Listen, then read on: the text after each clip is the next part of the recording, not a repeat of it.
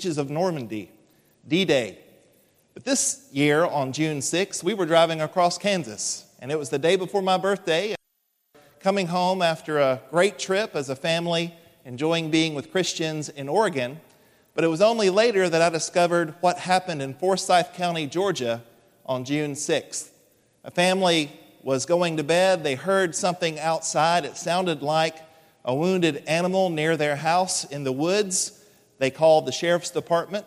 The sheriff's department appropriately responded, and after searching, they found a little girl in a trash bag laying near that house. Now, I'm happy to report that that little girl, baby India, is doing well.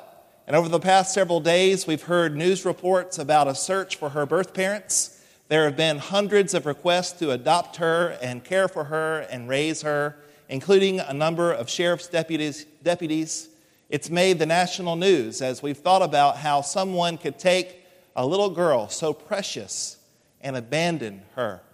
And while we might think about the good and all of those who want to love her and care for her, it reminded me of a parable that we actually read in the Old Testament. Ezekiel chapter 16. It's a story that I've referenced before, but it's the powerful story of Israel.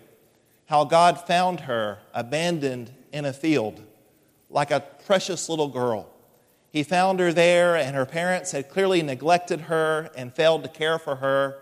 And he found her and cared for her, cleaned her up, gave her beautiful adornment, helped her to grow into a beautiful young lady. And Ezekiel 16 tells the story of how precious little Israel grew and flourished and prospered, but tragically turned against the God that had blessed her so richly and towards the end of that chapter, there's a, a twist as she's confronted for her sin. And God merc- merciful, mercifully says, Please come home to me. I want to redeem you and restore you. But it's a terrible story in some ways of what it looks like when that little, group, that little girl grew up to rebel against her father.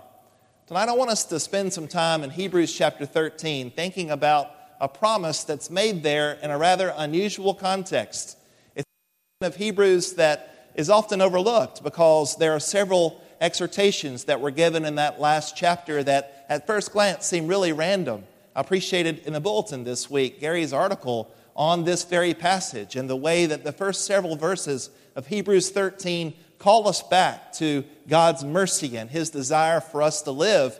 And while it might seem that these are just random exhortations strung together, I think it makes sense in light of what we read elsewhere in this letter. And more importantly, it makes sense when we consider the consistency of God's word and how this promise that God will not abandon us or forsake us is repeated again and again throughout the Old and New Testament. In the text of Hebrews chapter 13, we find a number of imperatives. The way that the writer here in verse 1 encourages us to love one another, admonishing us, let brotherly love continue, which implies that he knew it was already present among the believers there who were struggling in the faith. He's written to encourage them, reminding them that there are better promises, there's a better priest, there's a better covenant. Hebrews is really a letter slash sermon that's about our Lord Jesus and how he's just simply put better. Let your brotherly love continue, he says in verse 1.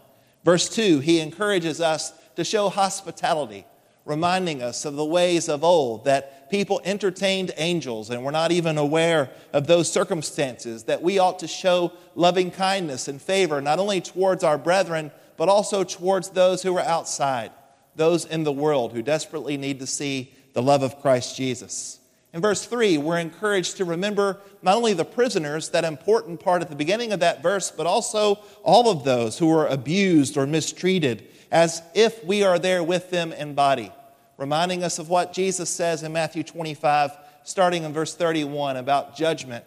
How judgment isn't just about what we know or what we say or how we serve, it's about how we show that love and demonstrate that kindness towards those who are most in need, those who perhaps are most vulnerable. Verse 4, we are encouraged to honor marriage, that marriage bed that is holy and undefiled an appropriate place for that sort of commitment and love to be expressed. And again, it's easy to see why some read these verses and think that it's sort of just sewn together here. It's as if the inspired writer is just wanting to give us several exhortations there at the end of this letter, and, and it seems random, but then we see the way that it's all connected. It's connected back to the character of God. When we read in verse 5, make sure that your character is free from the love of money, being content with what you have. For he himself has said, Here's that promise of old I will never desert you, nor will I ever forsake you. So that we confidently say, verse 6, The Lord is my helper, I will not be afraid. What will man do to me? And so, in those last two verses, it's there that we see that need to be content, to not allow our desire for material things to compel us to be motivated by worldly thinking, treating others in a spirit of rivalry rather than brotherly love, returning to the theme of verse 1. And how we then can respond to God's love and the way that He's demonstrated His kindness towards us, even when we suffer, the, the appropriate and confident response to God's promise of protection and presence is to worship Him, acknowledging that as we live for Him, we can do so without fear because we fear Him. We know how good and holy He truly is. When we return to the verse that really is the foundation for our lesson tonight, verse 5, it's interesting here to note a couple of things. The word you that's used four times in this verse, all four of those occurrences are in the singular, meaning that he's not necessarily trying to speak to the entire group as would be indicated in the plural, but rather is identifying that group throughout this passage, we see that call. But it's not only that, it's the reality that the language that's being used here is again rooted in the character and in the faithfulness of God. That verb at the end of this verse, forsake, could also be translated abandon.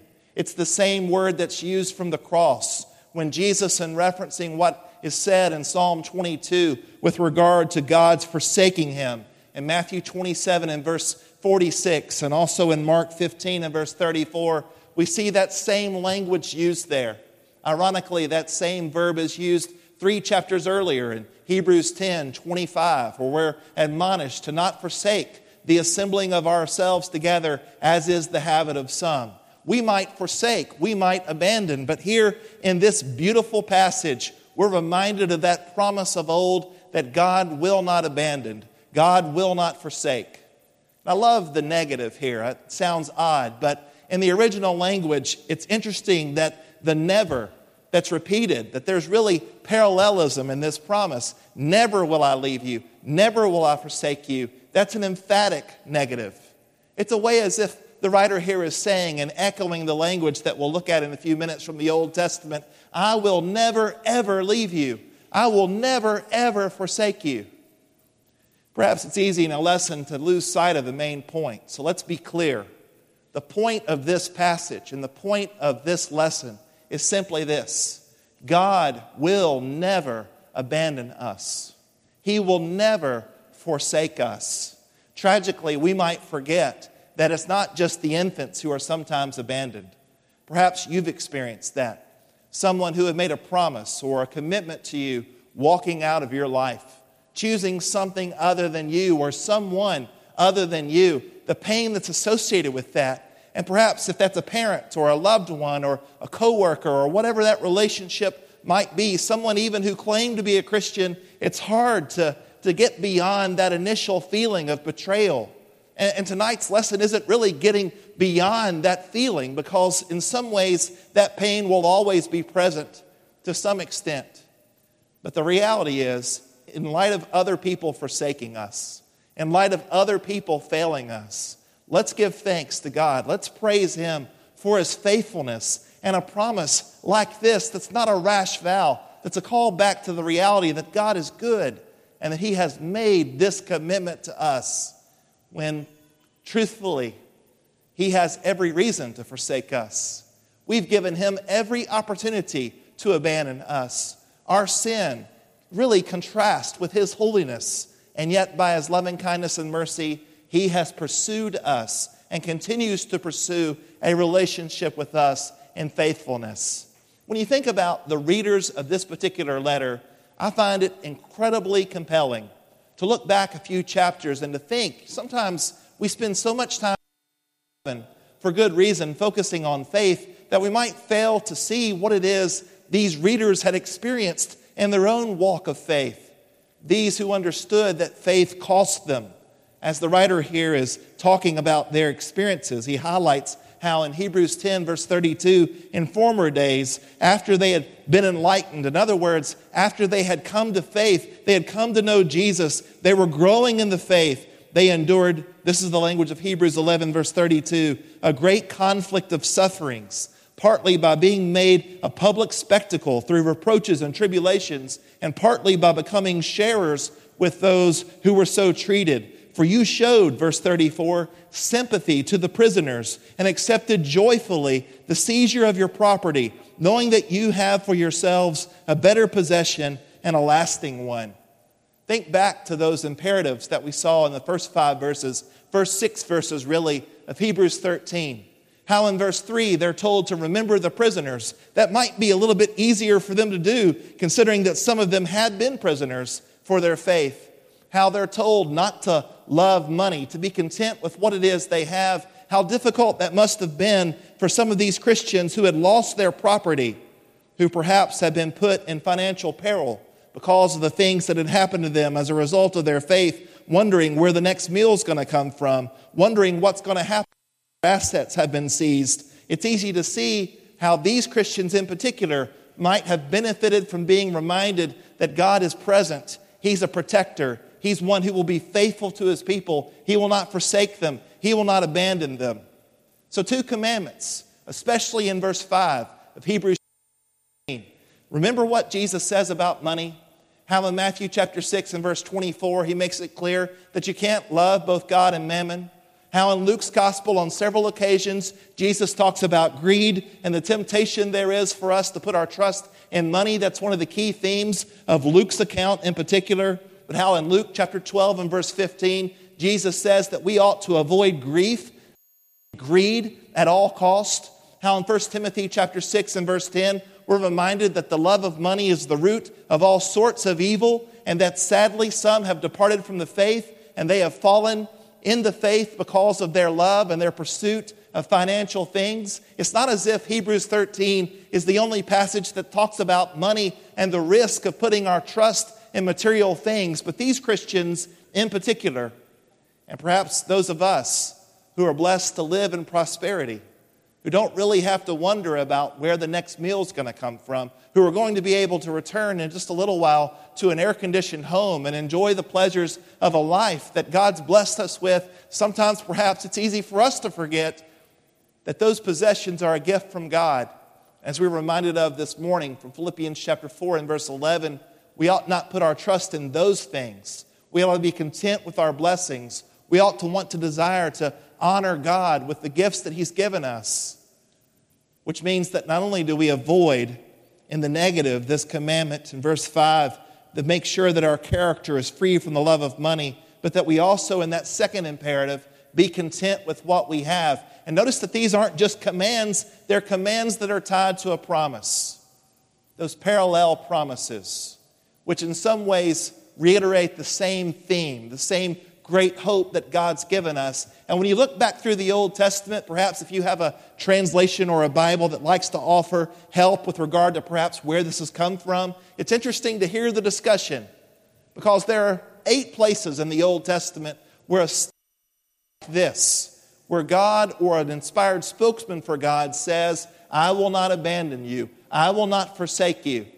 The two that are most likely at the heart of Hebrews 13, verse 5, are Joshua chapter 1, verse 5. That's the one that's closest in the English. Deuteronomy 31 and verse 6 is actually closer in the original language, but in all these occasions, how back in Genesis 28, God said to Jacob, I will not leave you until I've done what I've promised for you.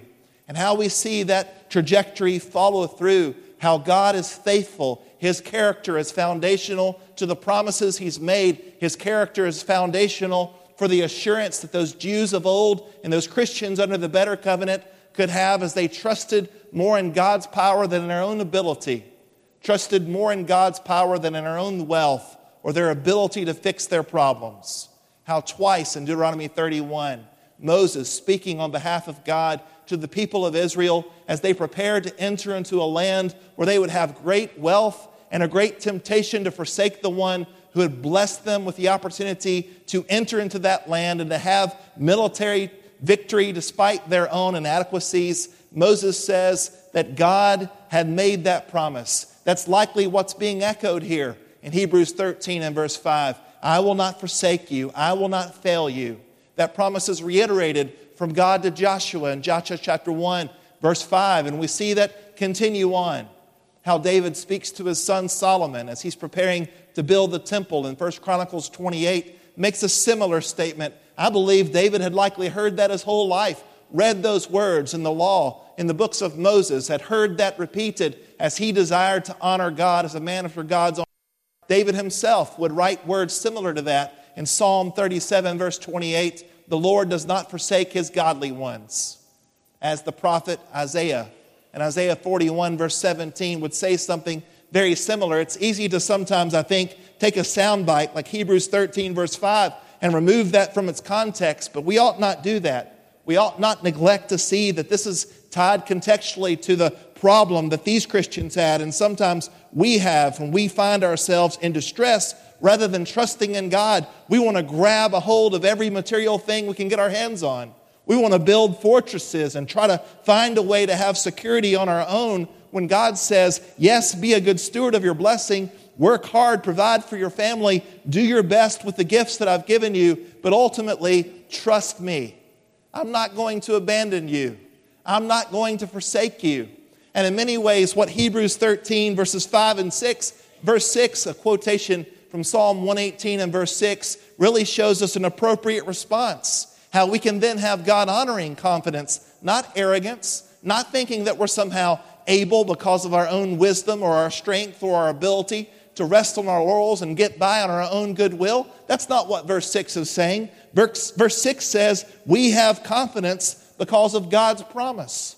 The way that's repeated at the beginning of that verse, the Lord is my helper. And it's because of the Lord's promise and presence that I'm not going to be afraid. It doesn't matter what people threaten. It doesn't matter who walks out of my life. Now, I feel that. I'm certainly the one who's going to be harmed by that. That's going to impact me. I'm going to learn from that. But as long as God is with me, I have life and I have victory and I have hope and I have an opportunity to teach those others in my life, perhaps children who've also been impacted by that same sort of forsaking and abandonment I have an opportunity to show them that even though sometimes earthly fathers fail, our heavenly Father will never fail.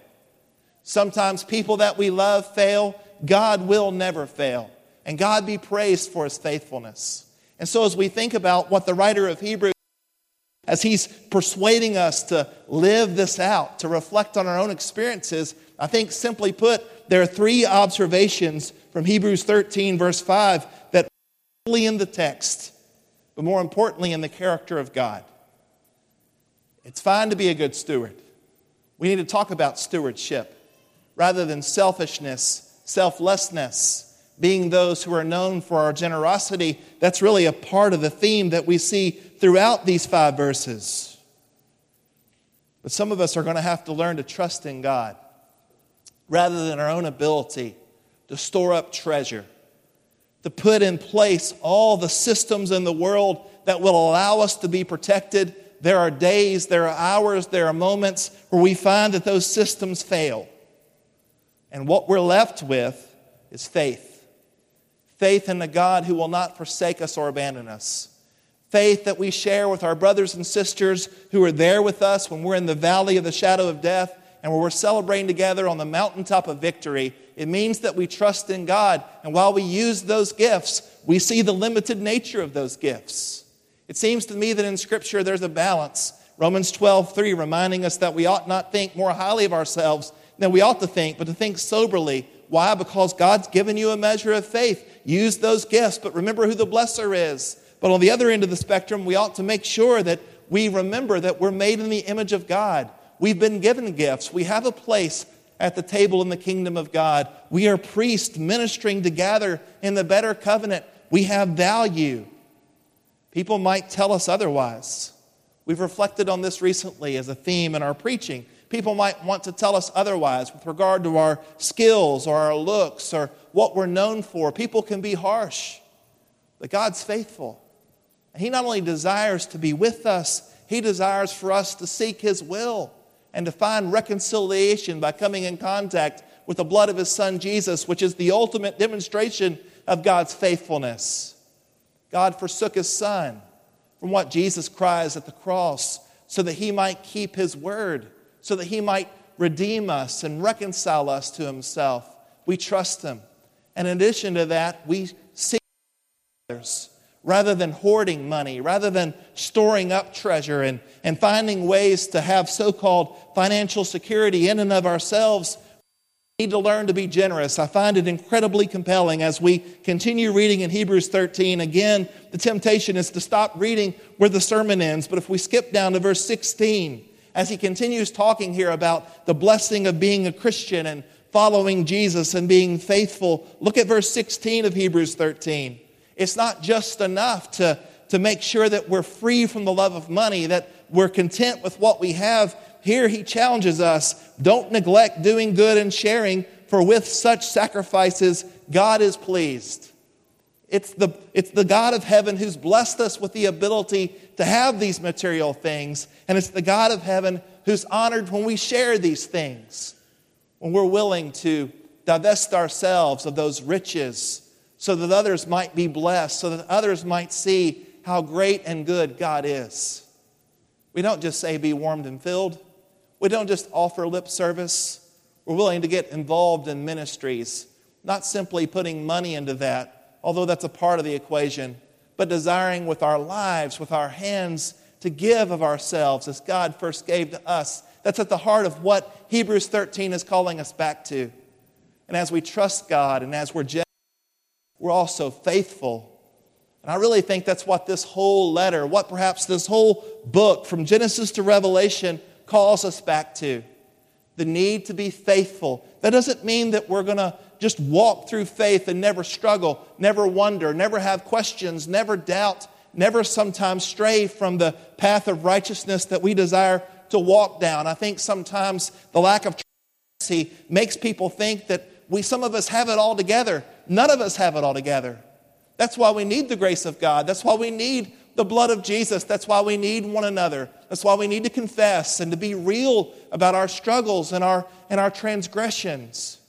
And so, as the writer of Hebrews is talking to real people about real sin and real struggles, and as we desire to be real in serving our faithful God, not wavering doesn't mean be perfect, it means be resolute and continue walking in faithfulness, trusting that God, not just in this moment of prosperity when things are right in my life and I feel good, but tomorrow when tragedy could beset me or my family, where things are very different than they are tonight, God's still faithful. God's still present.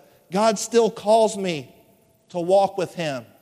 He's good and He's holy, and He's right there with us from start to finish. I think that when we teach God's word, we desire to call people to action, and that's appropriate. It's appropriate to call people to act and to respond to what it is God's word is persuading us to hear. But let's not miss the fact that any action we take is built on the foundation of the action God's already taken. God's already acted in our favor. His flawless character, His faithful promise, the way that we see this in the life of Israel, the way we see it in the life of these Christians that the Hebrews writer was addressing. I wonder what those Christians learned about God's presence as their property was taken, as some of them was, they were carted off to prison, as some of them saw loved ones be killed because of their faith. What did they learn on that occasion about the faithfulness of God? And so it might be that some read this passage and take these imperatives to heart, and God be praised for that. But let's note that this is all a faithful response to God's faithful response. He saw our sin and our need, and He acted in our favor. And He's walked with us step by step. I think sometimes it's easy for us to ask, Where's God?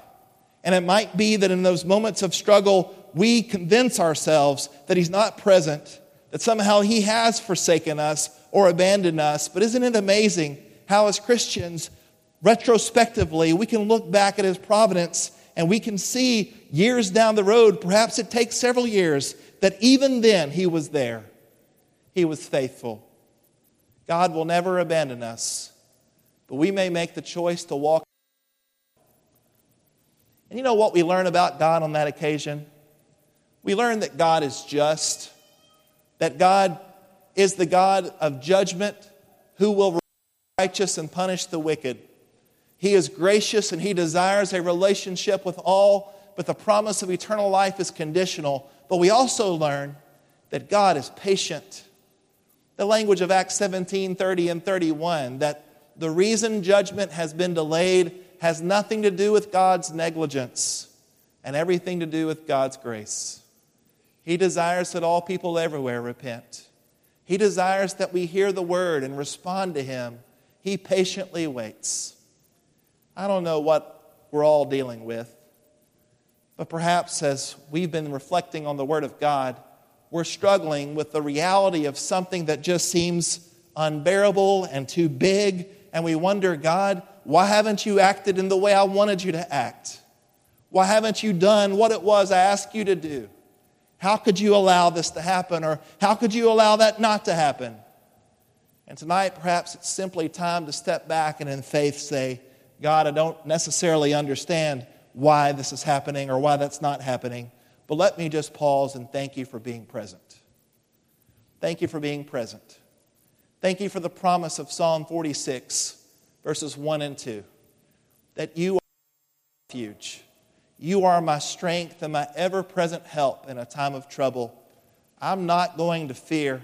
Even as the earth changes, even as everything around me is tumultuous, even as these giant mountains fall into the sea, as relationships change, as we encounter death, as we encounter shocking news, it seems, on a weekly basis, I'm thankful that God is faithful and that God made the promise that He will never forsake us or abandon us. I don't know of anything a human being ever experiences in this life that's harder than being forsaken or abandoned.